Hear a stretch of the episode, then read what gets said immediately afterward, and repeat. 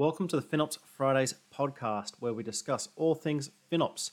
It's an educational resource to help you learn and build your capability in all things FinOps. We're also here to have fun, so we'll make it entertaining, have a few laughs, and share a few stories.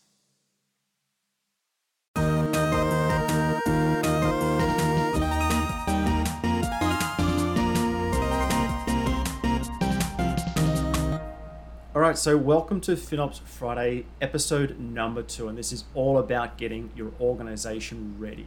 Uh, this is probably one of the biggest areas that we really need to focus on, uh, not just because I personally think it's really being neglected in the industry right now, but because it's so impactful. It's an area that can really deliver just immense value to your business. Without it, you're not really going to be achieving much.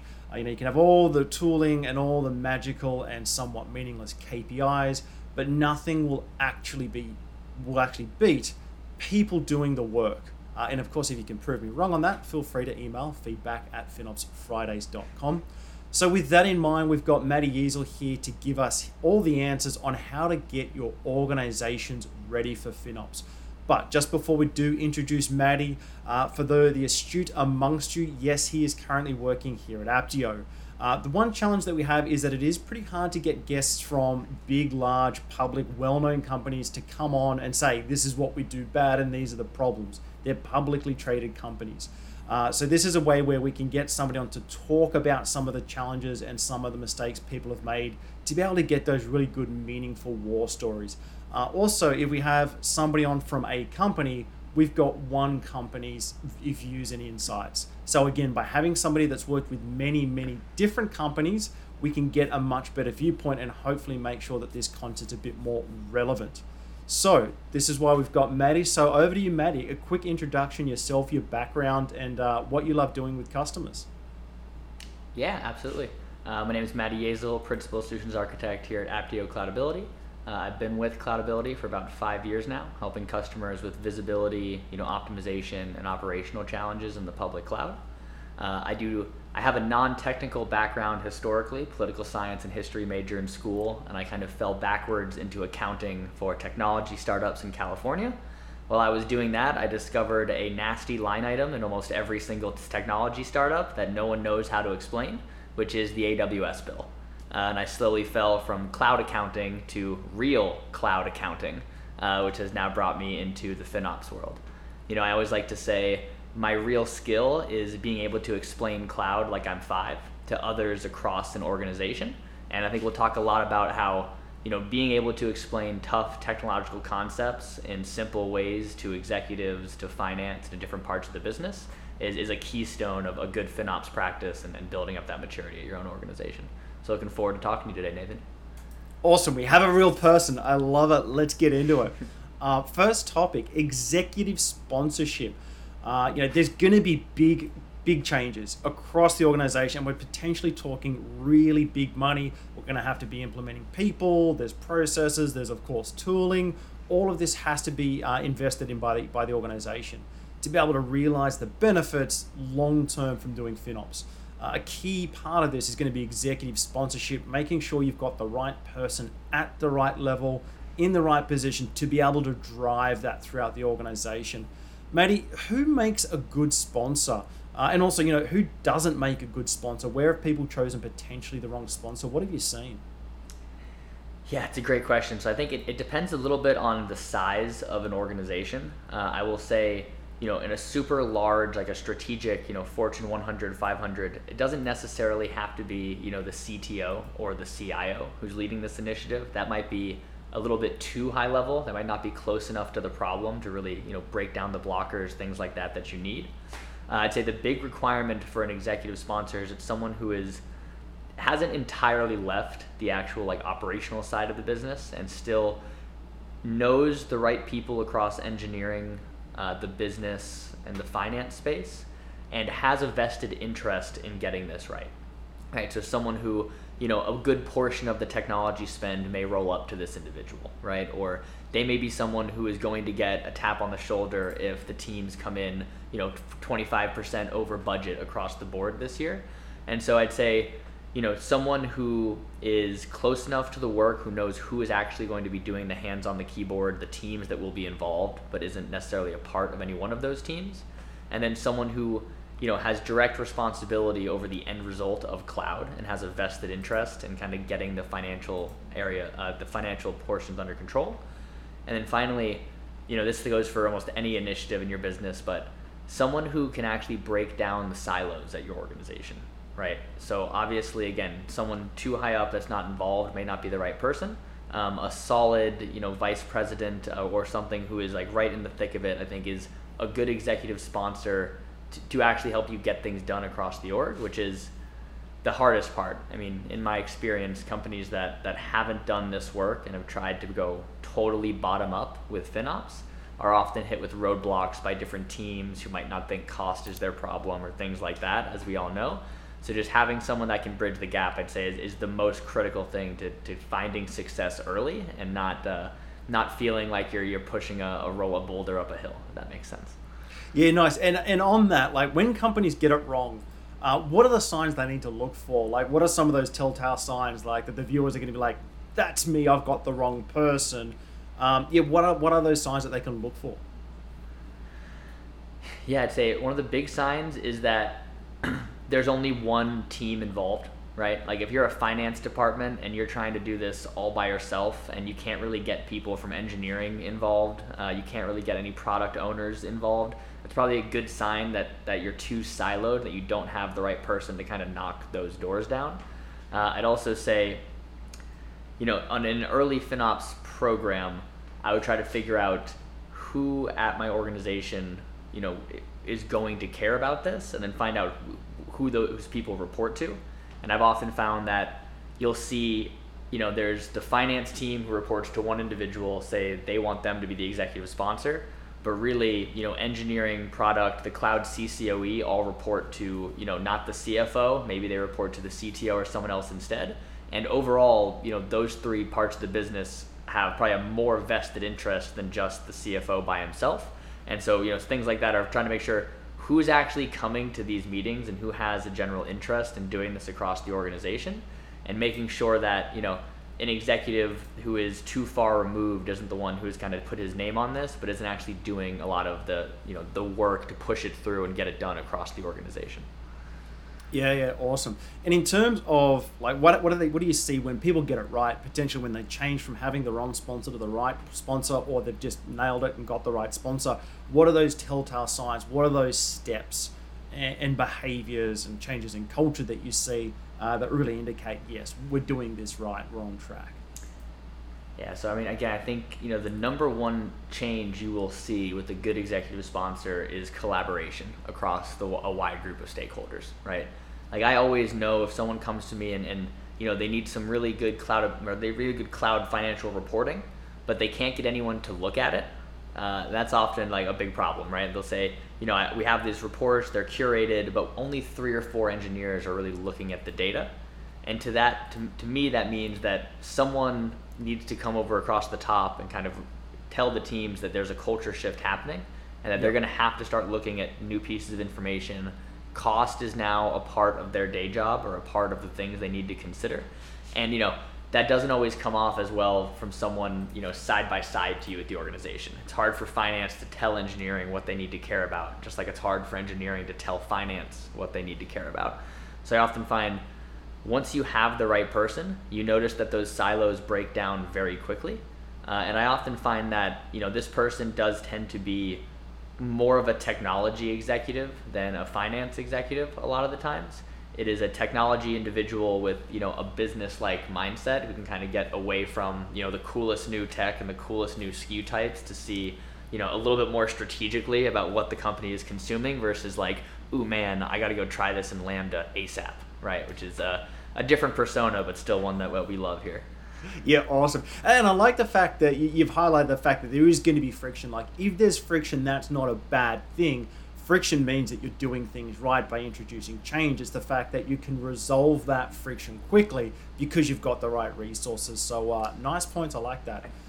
I on, sorry. One more thing to add there before Go we ahead. move on is I love yeah. what you just said about like friction, or I call it tension. Like there should be tension, or at least a little bit uh, constructive tension between these groups, right? Like, you know, finance would love it if you tagged everything with 15 different tag values that lined it neatly up to cost center and deliverable things like that. You know, engineering doesn't have the cadence to, to make sure there's 15 tags on every resource. So, like, finding that healthy middle is so critical. And if you don't have at least a little bit of tension across these different departments who all have different responsibilities, then what that tells me as a practitioner is, is you're try- you're avoiding some hard work that needs to happen, right?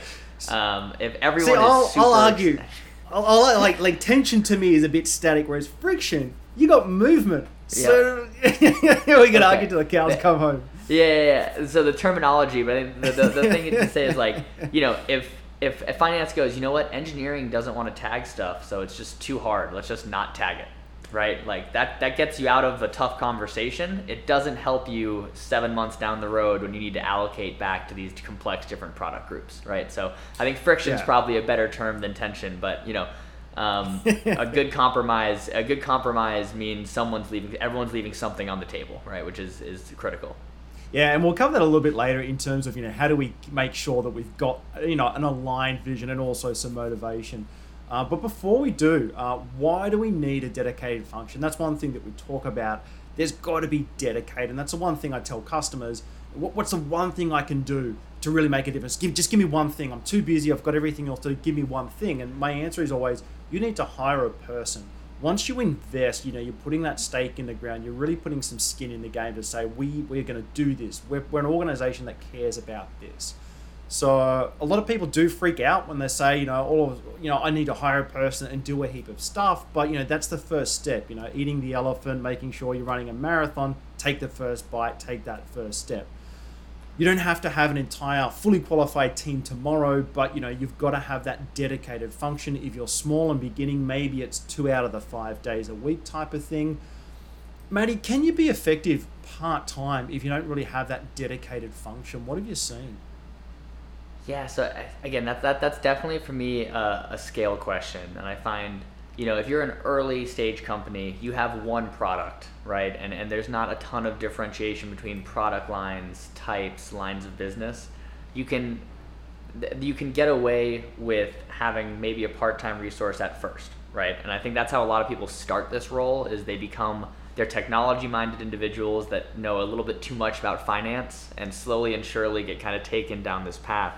And but once you hit scale, and when and in scale doesn't necessarily mean you know five million dollars a month in cloud. I think it means you know multiple product lines, you know multiple engineering teams, and just different groups that are working on different areas of the cloud and are siloed apart. You do need a dedicated function to start to try to bring all of this data together and curate it for executives, uh, for finance, for engineering, so that everyone has the same data. Um, you know, we find companies try to do this piecemeal at first almost all the time. Like it, it starts out of the cloud CCOE or out of their TBM office if, if they're, you know, large, like a large on-prem TBM style shop. But after a while, I think you're completely right. Like I think someone gets tapped out and says, you know, I can't just do this two days out of the week and hit the results that my organization needs, right? Like we're not going to optimize, um, you know, 20% off of our bill or get to 92% reserved instance coverage doing this two days a week. Um, it just a sheer fact of the data coming from cloud is just such a huge data portion uh, every day coming from your CUR file, BigQuery, whatever it might be.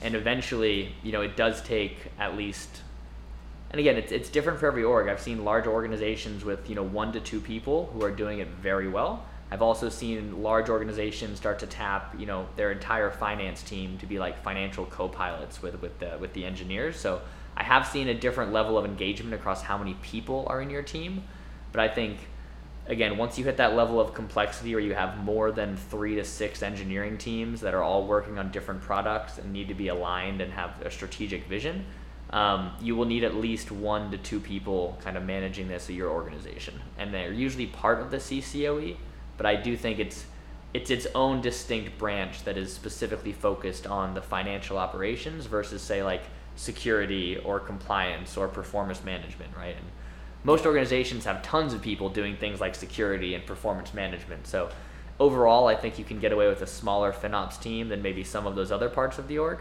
But I do think, you know, you're going to hit that scale and require at least a full time a full time person leveraging a product, um, and likely more than that if you're if you're trying to build off of the native functionality and things like that as well.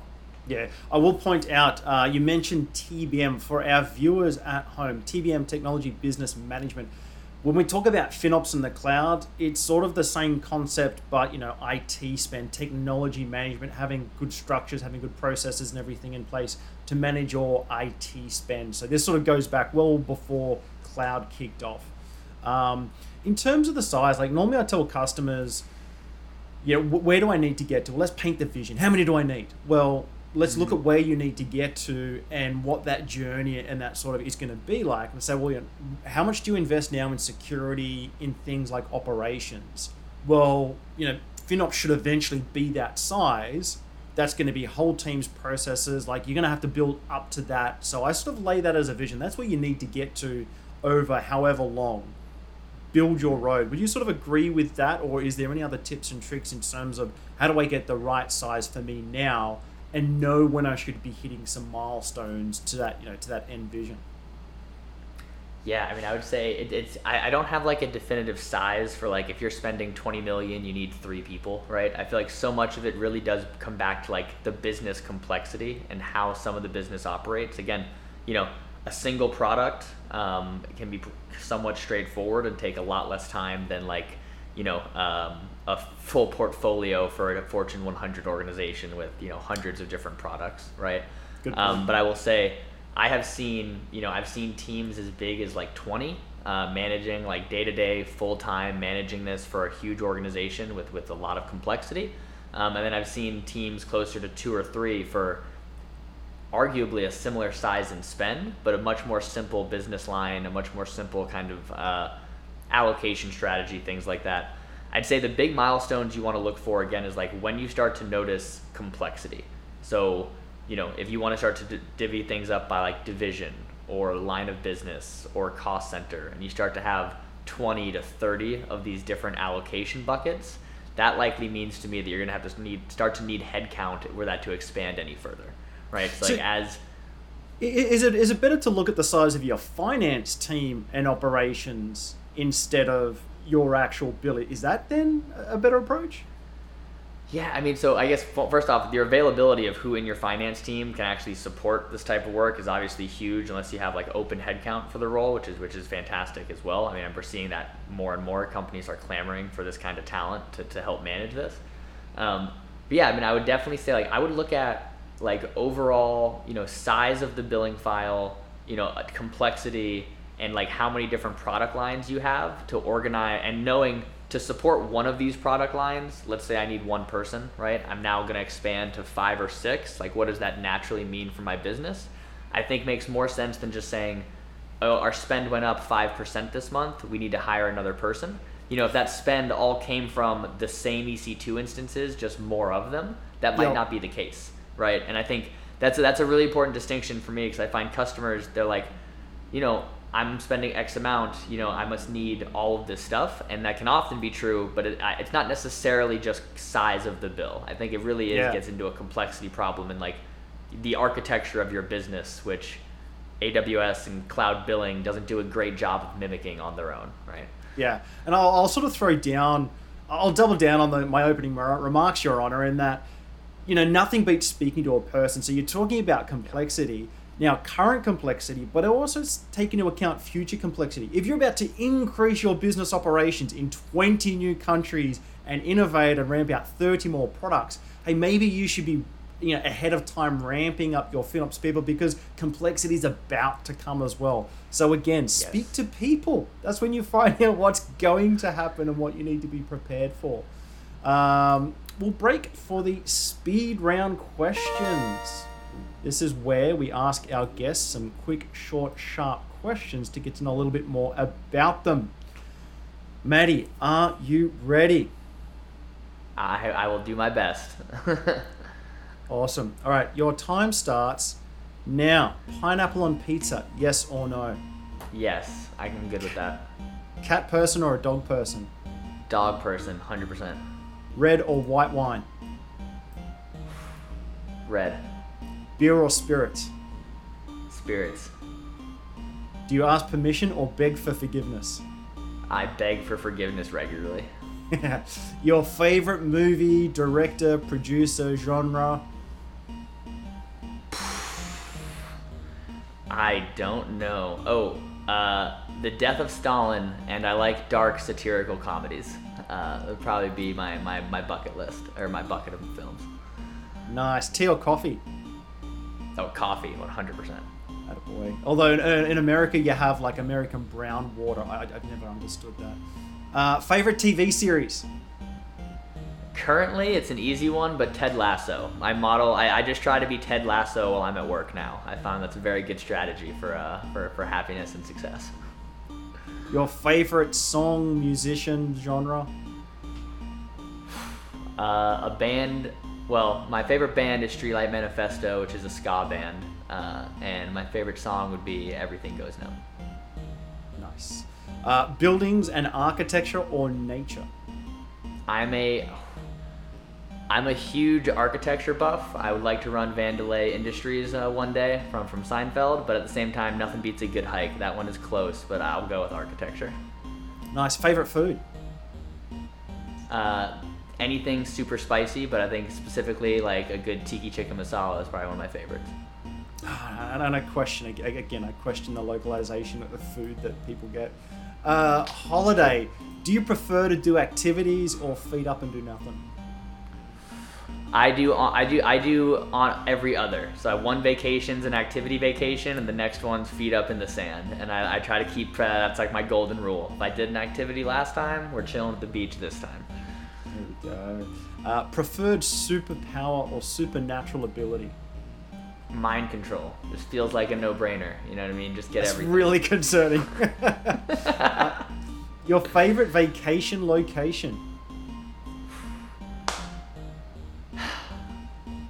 I guess uh, Kauai in Hawaii is probably I've been back twice. It's probably one of the most beautiful places that I've ever been to in the world, and I would uh, definitely go back a third time.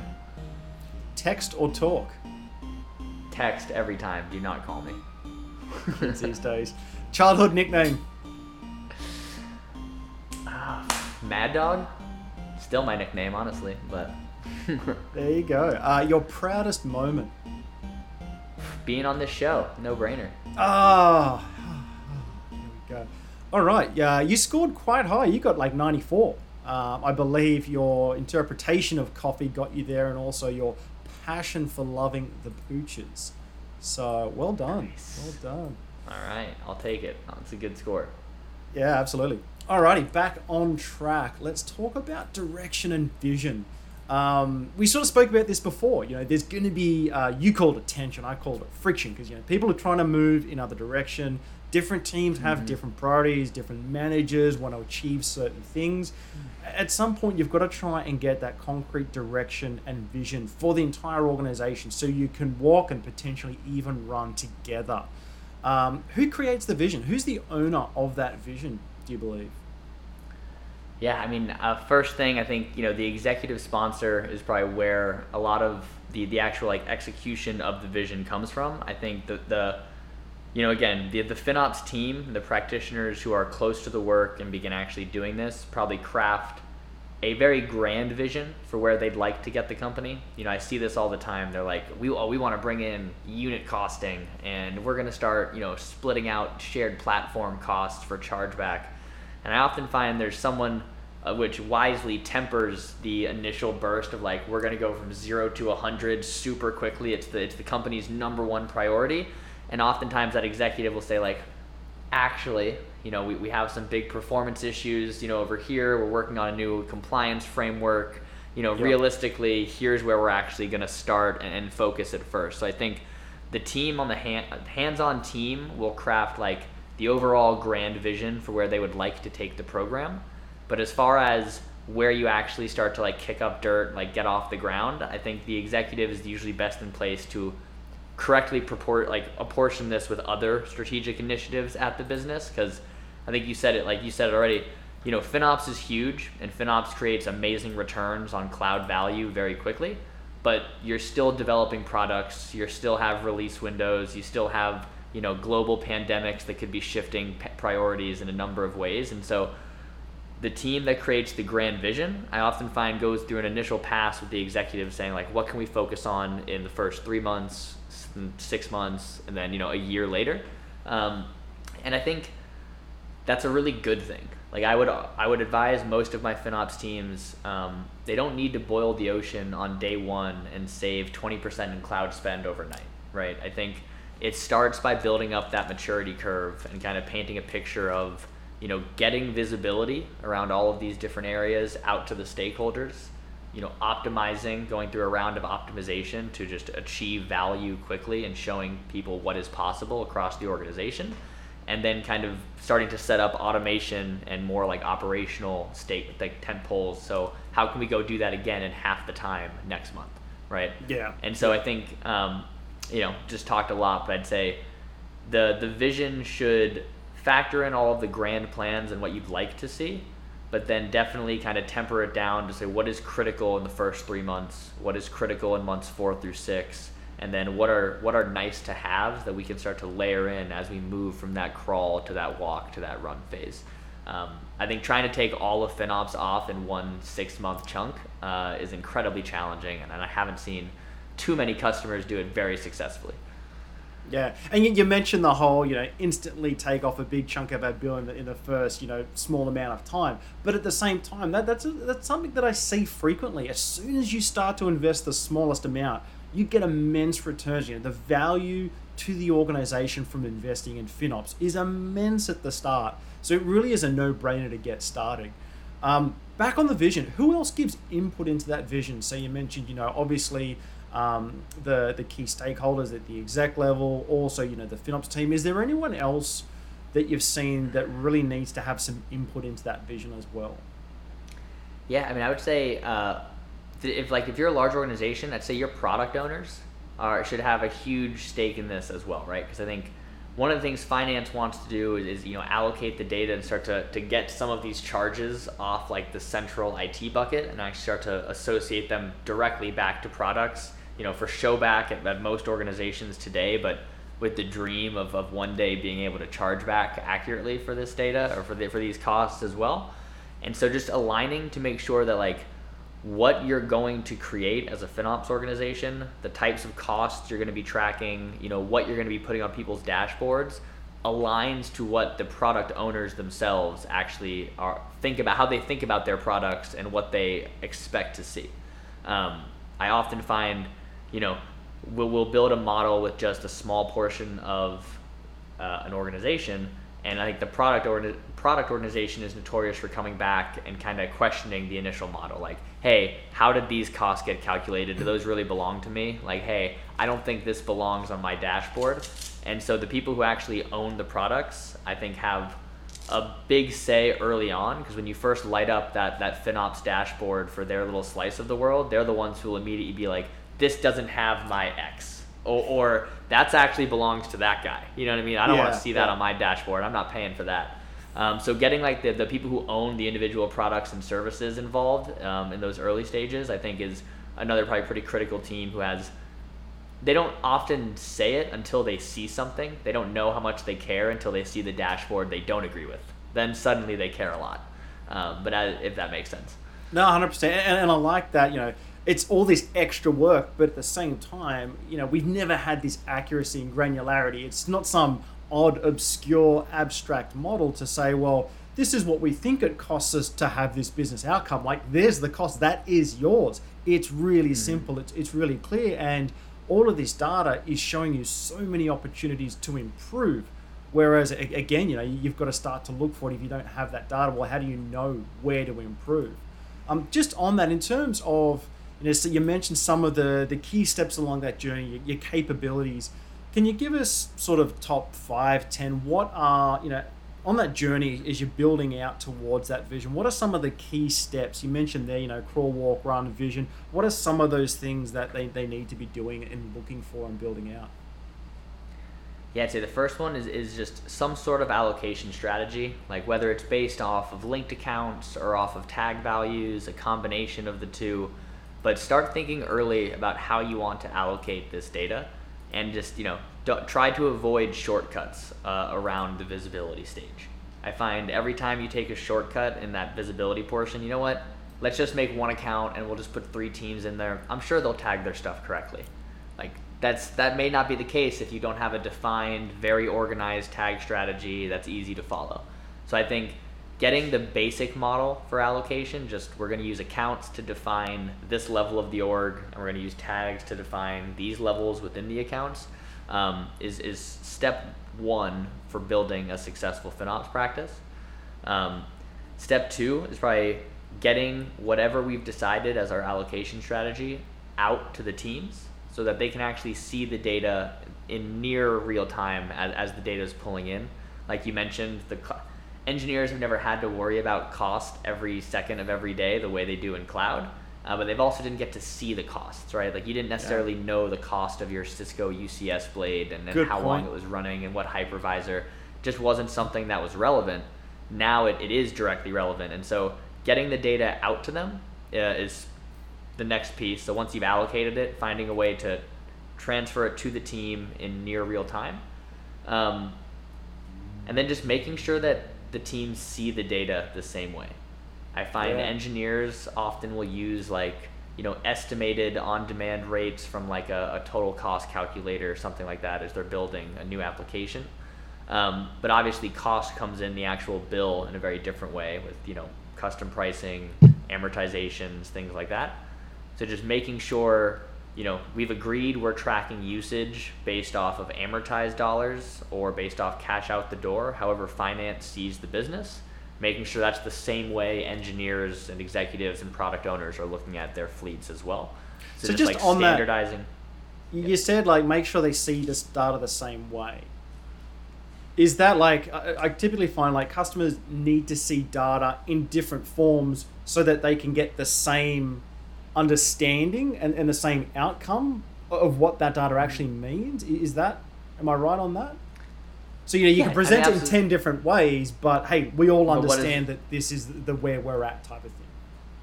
Yep. So I, I think there's a couple of things there. One is like, you know, what do you expect engineers to look at, right? And what, what I mean by that is, if I'm an engineer and I log in, I, I probably don't want to see things like taxes or support charges or or things. You know, I mean, just different costs that might not be associated directly to what I'm doing. I find engineers typically just want to look at you know usage data over time, like usage times cost, while a finance user needs to kind of layer in all the other costs that exist on the bill um, to get that you know total number. And so when you go look at what you spent this month to an engineer, you want to make sure you can clearly frame like this is the usage. You know, if you if you need to care about taxes, here's the amount of taxes or support charges that are being billed out to you, and just understanding like who's going to look at what data and knowing, you know, if it's relevant to that individual. And so I say looking at the same data, in that case, I'm kind of meaning, you know, are we going to track against an amortized number? Are we going to track cash out the door? You know, do we have any custom markups that my internal business needs us to add to certain things due to like our central IT platform? And so just making sure that whatever adjustments, manipulations, or you know edits that you need to do to your bill, everyone that's going to look at the bill has agreed to what what those are, and they understand what's actually happening to it. Um, nice. You know, I have I like to find. That. Yeah, good, good insight in terms of making sure that we're actually looking like don't just go and look like we need to know where we need to look as well as actually defined yeah. areas.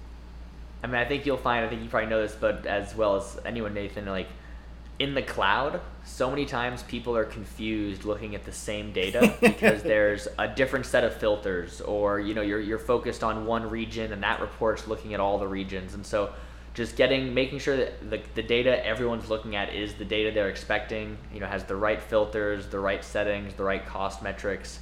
Um, it seems like basic just reporting cleanup but i find it, it gets even the most mature organizations all the time uh, where you know someone's just looking at a certain set of data with a slightly different lens and it's it's completely changing you know what they're getting out of it. Yeah absolutely. All right organizational metrics. Organizational metrics these are actually important. Uh, for anyone that knows me or has come across me you'll know that i profusely hate obscure meaningless random technical kpis i'm looking at you ri utilization Uh, so things that actually matter to the business are going to be organization metrics. These are things that should be getting talked about in FinOps. Uh, so let's focus on the ones that actually matter and that the people that are important actually care about. Uh, organization metrics, Maddie, where do these typically come from? Who's the source of these? Who has them? You know, I'm actually going to turn this one back around on you. So I, will answer your question, but I'd love to know what are the organizational metrics you like, Nathan? I would love to hear hear about that because I've heard a lot about the ones that you don't like so much, uh, and I'd love to learn a little more about what what do you actually recommend for an organization to track.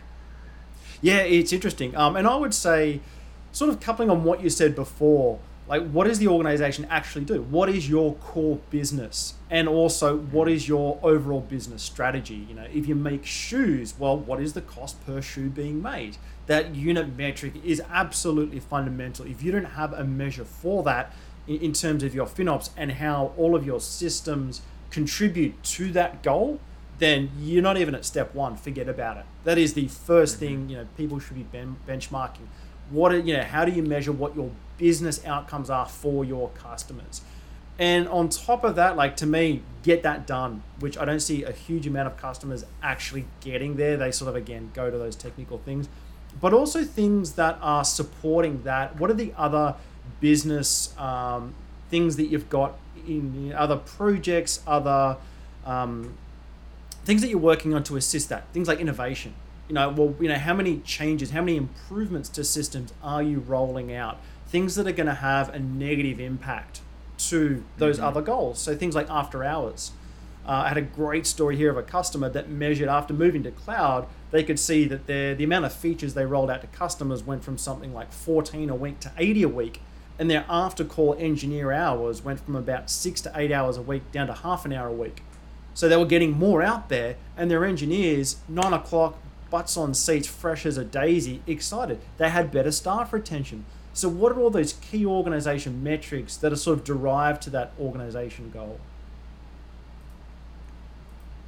Yeah, I mean, I think I think you definitely nailed on some of the basic. I mean, the the basic ones like what is the cost per X of your organization, uh, and obviously, like you know, it's it's most companies aren't necessarily a Nike, and even Nike like cost per shoe, right? Like, there's so much more that goes into it, and I think that's it's really important to like carve out the specific metrics that make sense to specific services and products in cloud and then try to build that up into you know a more conclusive you know cost per x of the entire business. But i find i think uh, i think one of the ones that i think you would think is meaningless and i've agreed is like i had a customer once create average cost per service and service to them was like a small application right? Like something that did something internally to the business. And you know their average cost per service was let's say you know a thousand bucks a month but that doesn't really tell any sort of meaningful story for that customer because they have some huge services that do that run the entire business and they have like a tableau environment over here right which is totally different. And so you know they had a couple of metrics like you know average cost per application or average cost per service. And i was just kind of thinking like eh, by what quantifiable metric do you what do you use that for right? Like when are you ever like oh no our average cost per app is now $1100 you know? How can we attribute that to any one thing um, so I definitely agree with the over proliferation of over technical metrics that are just doing math for the sake of doing math. Um, but I do love, you know, some of the basic ones is any any service or application that's like processing transactions for the business. I think like a number of transactions is a super easy one uh, that can drive a ton of really good value. And I also think like an e-retail or like e-commerce has another very option, easy option of things like cost per you know purchase, cost per order uh, cost per click on like an individual page. And those type of metrics i think do add some significant value to getting like if we make this faster what happens right? If we make this experience better for a customer what happens? And kind of being able to directly tie those back to like actual revenue uh, is very nice. I know my executives love being able to tie any sort of cloud service or cost back to it cost us this much money in cloud and here's how much actual cash the business generated I think that kind of like margins analysis is where a lot of my customers are, are trying to get today. Yeah, and I'd also throw in like when you're building these metrics, you know, do I have the right metric? Um, you know, making sure you're working with the right teams. Like, you know, do I need to purchase you know, some commitment discounts? well, that's a financial thing. I need to speak to the finance team. Like, if we're going to purchase a discount, what do we actually need? You know, what are going to be the the things that are going to influence that yes or no decision on that purchase action? And I love to love to focus. Um, John Boyd, phenomenal, phenomenal uh, person that came up with the OODA loop. And it was really around the decision making process. What data do you need is the first step. You've got to collect the right data. So think about that when you're building out these metrics what is the data that you need to make that decision? Because if you're not capturing that data, you won't be able to orient, make that decision, and take the action. So when you're building these metrics, make sure there is really heavy integration that, you know, if you're going to make a purchase, well, what are the requirements? Does it need to meet a certain level of discount? Do I need to make sure I purchase it in this particular way so that finance can attribute it and break it down? All sorts of things. So make sure that we're getting the right data to be able to build those metrics as well. Yeah, speaking of getting the right data, I'll just add one more thing. I love, I've had some customers have a lot of success, like kind of beginning to leverage like APM style data with, with kind of cost metrics as well for that kind of like unit economics discussion where you're looking at like, you know, a Datadog or a New Relic and you can see like, we made this change, we upgraded the instance, we moved from a legacy to something newer, right? Something like that. And we immediately noticed it increased my bill 10%, but it increased my performance speed or by you know or my response time by 0.8 seconds right? That 0.8 seconds led to 400 more transactions in my you know transaction product. So even though i'm paying 10% more in cloud costs i ended up generating you know 20% more revenue in the same time period right? Because of slower loading times whatever it might be.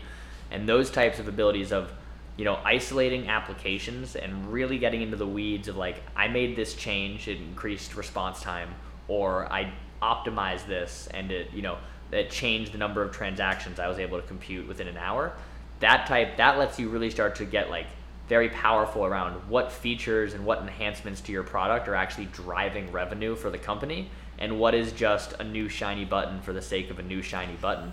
And I know we, we talk a lot here about, you know, trying to align the investments we make in cloud back to dollars to the business. Like we joke, you know, FinOps isn't about saving money, it's about making money.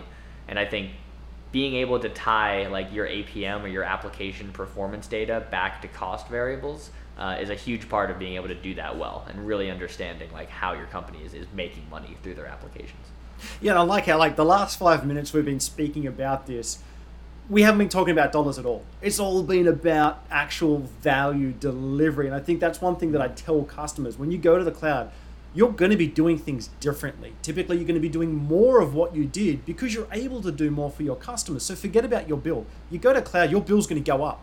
But so should your revenue, so should your innovation, and these are the things that really, really matter. So, um, yeah, good, good point. Like, we're not really talking dollars here as anything that's really worth looking at too closely. Keep an eye on it, but you've got to make sure you tie it back to the value as well. Um, so we will be cutting here to go to the mailbag questions. So we'll do a little bit of a Scooby Doo. If anyone gets that reference, please feel free to email us feedback at finopsfridays.com. We'll send you a present. All right, and welcome to the very first FinOps Fridays mailbag. This is the mailbag where we answer questions that you have from the previous episode. So this is looking at episode number one uh, with Mike Fuller, where we introduced FinOps. We spoke a little bit about the FinOps Foundation and some of the main areas of work that FinOps actually comprises of. Uh, so let's dive into the questions. Um, so we've had FinOps for good seven, eight years now. Uh, where do we think FinOps is going over the next seven to 10 years? Um, I'd probably say there's going to be obviously continued growth. There's been a massive acceleration.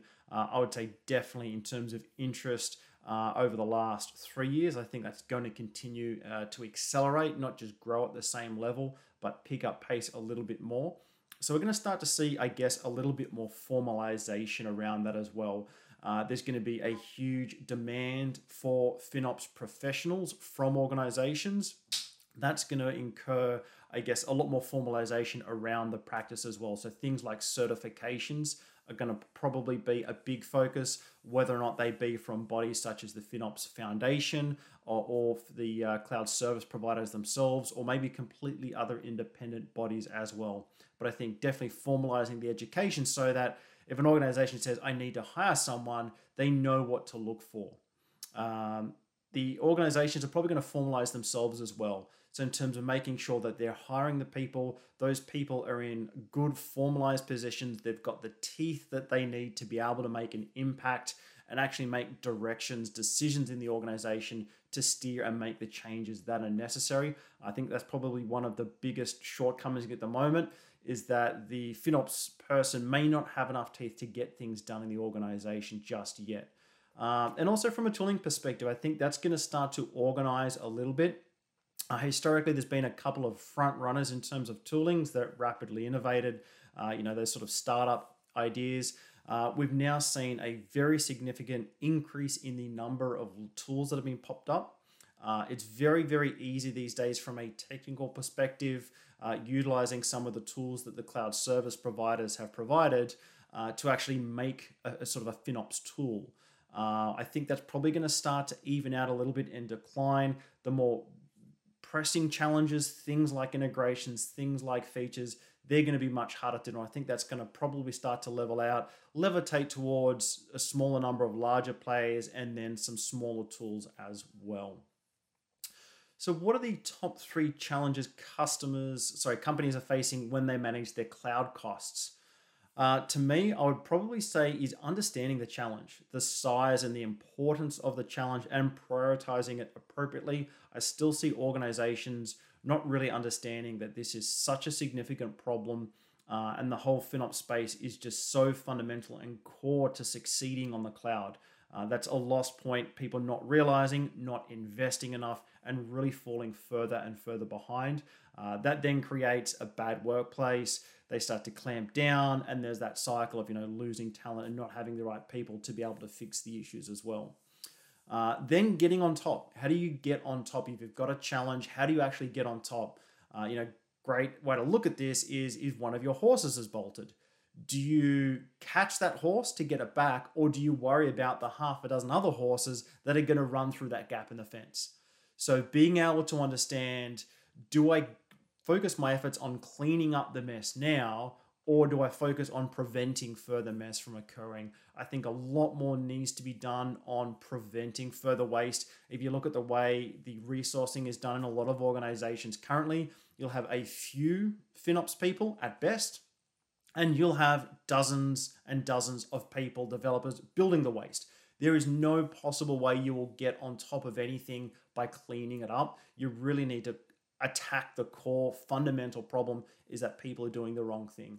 Uh, and that's really my last point is that organizations from the business perspective don't realize i think a lot of it is coming down to them being the problem um, I wouldn't say that FinOps is anything new at this stage. It's been around for many, many years. There's a lot of resources, and things like the FinOps Foundation. We have foundations about this now. It is well publicized. You can easily search for material to address the problem.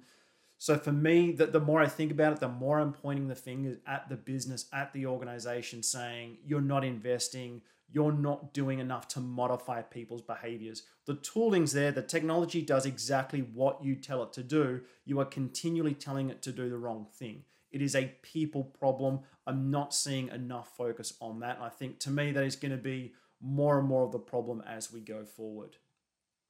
On to the next one. Uh, we're a startup with growing cloud costs. When is the best time to start FinOps? Uh, super easy one. You should have started yesterday. Um, now, the challenge, you know, with something like a FinOps, sorry, with a startup is going to be how much do I invest? Should I hire a person now? Should I hire a person later? Do I potentially slow up my feature rollout? I want to make sure I'm going to market as quickly as possible. All that sort of interesting thing you have when you have a startup. Um, but definitely, you should have started yesterday. It really is judging up, building properly now, going a little bit slower, or potentially having to rebuild everything later when you're at scale is really the decision point. Making sure that you're building things correctly now with a, a cost focus is going to stop a lot of rebuild later. So don't just think it's going to be a slow now and you're going to get to the same result you would have. Think about that rebuilding that may happen in the future. Um, so, but definitely start small. You don't have to go and hire a whole team and implement huge amounts of tooling. Understand that, you know, Again, parallel it with security. How much you're investing in security and operations, invest a similar amount in FinOps. The best place to start, uh, I did a lab with well architected labs. Um, you can have a look at the cost journey there. If you're going to start, make sure that you're getting things like your data set up. There could be an episode uh, very soon around that, but you cannot do anything unless you have the data. So make sure you start with the right things, gathering the right data, turning on those data sources now so that when you do start to do some of the work in FinOps, you've got something to actually work with and you're not, you're not starting six months from now then having to wait for data to come through. So definitely start on some data, start on some architecture and some fundamentals um, as soon as possible. Okay, on to the next one. Um, how did cloud service provider X first, or uh, how did they realize that surprise cloud bills were a problem for their customers? Um, for that, I'd probably say look at when they started to release tooling and education. Uh, multiple cloud service providers have tooling that enable you to create things like billing and alerts and alarms. Um, but the challenge here is that it's really quite hard for a cloud service provider to know whether or not it, it's bill shock, it's legitimate or illegitimate. Maybe you've just released a new feature, you've rolled out a new game that's taking off, and there's a huge spike in usage that's completely legitimate. They cannot possibly tell if it's legitimate or illegitimate traffic and costs. So it's always going to be really hard to sort of point the finger at the technology vendors and say, why aren't you doing more? Well, they're building the technology. The technology, again, it does exactly what you tell it to do. Um, so I guess it really comes back to the organizations that when are organizations really realizing they're not getting the value that they should out of their costs. And that's something that they should be focusing on more versus pointing our fingers at the vendors. So that is the very first mailbag. Thank you very much for your questions. As always, if there's any questions you have or any feedback, please feel free to send us an email to feedback at finopsfridays.com. Back to the show. So, back onto the topic of uh, motivation. And this is one that I love. I, I really point the, my fingers back towards the business and, our cloud bills went up, it's terrible. And I say, well, to the business, it's your fault. You have not motivated the people to really care. Uh, you know, it's not my money, it's not my worry. Why should the, the, the engineers actually care about your money? You know, what's in it for them? If they build a system that goes down in the middle of the night, well, they get a call. If they're building systems that have security issues, chances are they won't be working with you for too much longer. So you, you've got to make sure there's something in it that then there's some intrinsic motivation that drives people to care about your money. And how do you do that? Um, and again, we're sort of talking about that friction before. You've got people screaming at your engineers saying, get this feature, roll it out, roll it out. Oh, but do it really cheaply. No one's yelling them saying do it cheaper. Like, how do we make sure that there's enough friction and tension in all the right areas and we make sure that they're actually wanting to deliver some value in terms of finance as well. So, Maddie, what are we working against? You know, in a typical organization, when you work with customers, what are the things which are working against, you know, this beautiful golden yeah. financial efficiency? Yeah, I think the number one thing that I, when I walk into an organization, and I can I can usually tease this out pretty quickly based on some conversations with with different stakeholders, is, you know, do they have a, a, data center mindset or a more legacy IT mindset where, where cost just isn't a variable that they care about, right? Like in, in the data center, it was all about capacity. Did I have enough? I'm going to reserve a lot. In the cloud, obviously, we know the capacity is theoretically endless if you're willing to pay for it. And so coming in from that mindset, like you said, I don't want to get pinged in the middle of the night and I don't want to have any security issues so I'm going to build this thing as reliable and as powerful as they'll let me build it, and then you know sail off into the sunset. Especially if you're doing a migration where you're doing this, you're building an application, you're lifting and shifting it, you're testing it. Does it work? Yep. Okay. Back to the data center to get the next application. I'm not fine tuning this. You know, I'm too much of a deadline to really go in and fine tune this. And it's also a lot. You know, it's not the work a lot of our best, most polished, incredible engineers want to be doing right? They want to be architecting solutions, building fun, exciting uh, new products for the business. And I think that is the number one thing I see is someone who just doesn't think costs should be a part of, of their day job.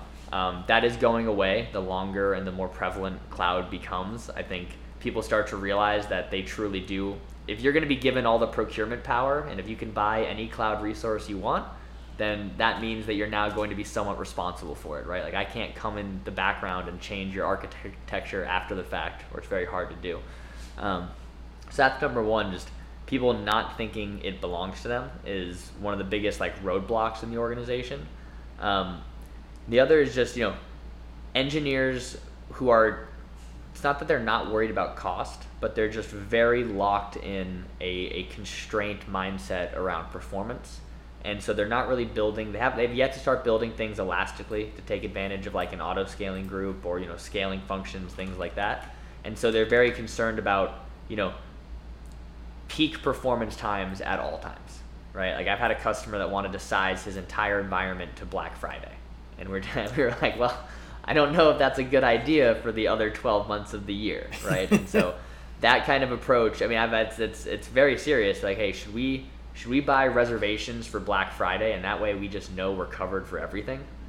It's like, well, that's not quite that's not quite the right approach, right? You want to be a little more elastic. So that's the biggest like got you I think early in the beginning. Um, and the number one way again to like get around this uh, is one have a good tagging and allocation strategy early so that engineers at least know what their costs are and they, they've like been socialized to how to see the cost data. They know what belongs to them in an easy format. And then as you roll that out you know as you get closer to show back and eventually charge back you know the easiest way to make these to make other people at the business care is you know have them if they're actually responsible for the cost. Uh, if you have a product owner or an application team who manages to a budget and is expected to stay in line with it they will take a much more active role in, optimiz- in optimizing their own workloads than if that entire budget sits on central IT no matter what they do, right? Yeah. And so actually starting to push the ownership of this out to the teams uh, is like a super critical step and, and, and have them manage it on their own. Like it being a self-service uh, based approach is probably the number one thing I see for organizations that do this successfully. Um, yeah, and I like. also, no, I, I like one of the things you pointed out there was around you know your, your days are going to be numbered. You know it's falling off. This approach of just needless inefficiency. And that's one thing um, huge shout out to the finops foundation finops.org have a look get involved. Uh, you know myself personally working at events like some of the large cloud vendor events two years ago we had lines out the door to get into things like cost workshops and cost talks.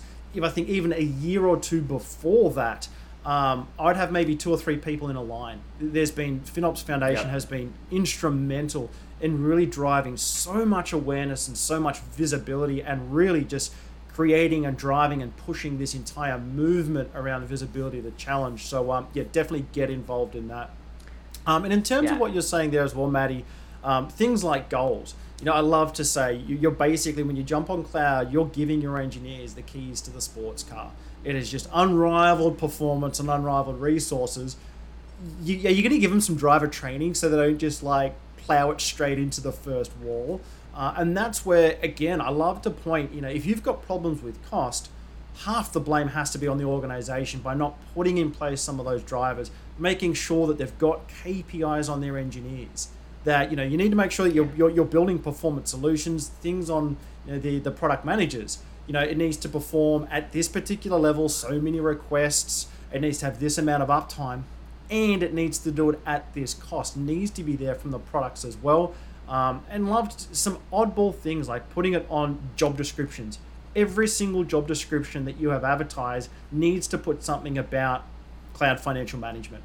That tells everyone in your organization, everyone that's going to join, we care about this. If you're not putting it at the front gate saying this is something we worry about, what do you expect? You're getting the wrong people. You're not really promoting and pushing that idea.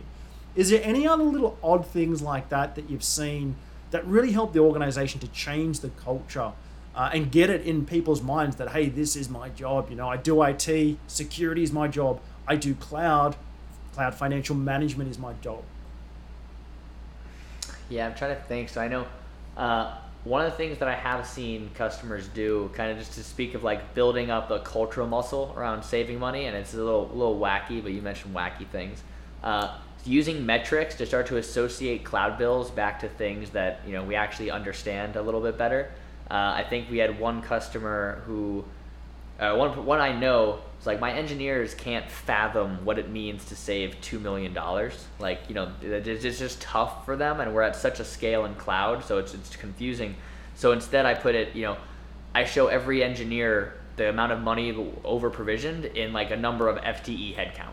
So like if you wasted a million dollars last year, you wasted you know 14 full-time employees that you could have hired for your team, uh, and that's like you know an easy way to get them to start thinking about these dollars out the door are just that. They're they're dollars being taken away from innovation, reinvesting in the business, hiring, all of these other different aspects of you know I'm sure the manager who built a very performant, very uh, costly application would love to have two more engineers on his team, right? and you start to frame it saying like hey if we can save this money we can start to enable that. That's one way to do it uh, some more fun examples where i had one team that did it in cases of beer uh, so they could see you know how many cases of beer were being wasted but with over provision and another grocery store you know they made the joke of do you have any idea how many cans of beans we have to sell when you blow a thousand dollars in cloud and so he made a metric that was really tracking for his engineers. Like, we have to sell 2 million cans of beans to recoup what you've spent in the last 12 hours, right? Like, we're a grocery store. Our margins are critical. And yeah, for finding, nice. you know, finding ways to convey it back to the team in ways that actually makes their brain turn a little bit, makes the gears start to start to actually click versus just saying like, guys, we lost $5 million last year cloud overspend like it is it is somewhat abstract like what, what do you want me to do about it right um, and yeah, so kind of being yeah. able to put it in a bite-sized chunk right in front of somebody is huge which is why i also mentioned like the self-service aspect of it you know one person from finops can't run around to 50 different business lines and do everything all on their own but if everybody sees the data has access to it and can do just one or two things differently over the course of a week you know it can have a massive impact to the bottom line of the organization like i think uh, you know, we used to call it death by a thousand paper cuts, right? And you can you can be yeah, uh, cured yeah. the same way. And I would also, I again, I love to double down and put focus on the organization here. Um, they've got to come through with that. You know, not that they have to go and buy that many cans of beans, but if you're going to tell a team like this is 14 head count, and you give them no head count, and you just you know, from their point of view, pocket that money and goes elsewhere.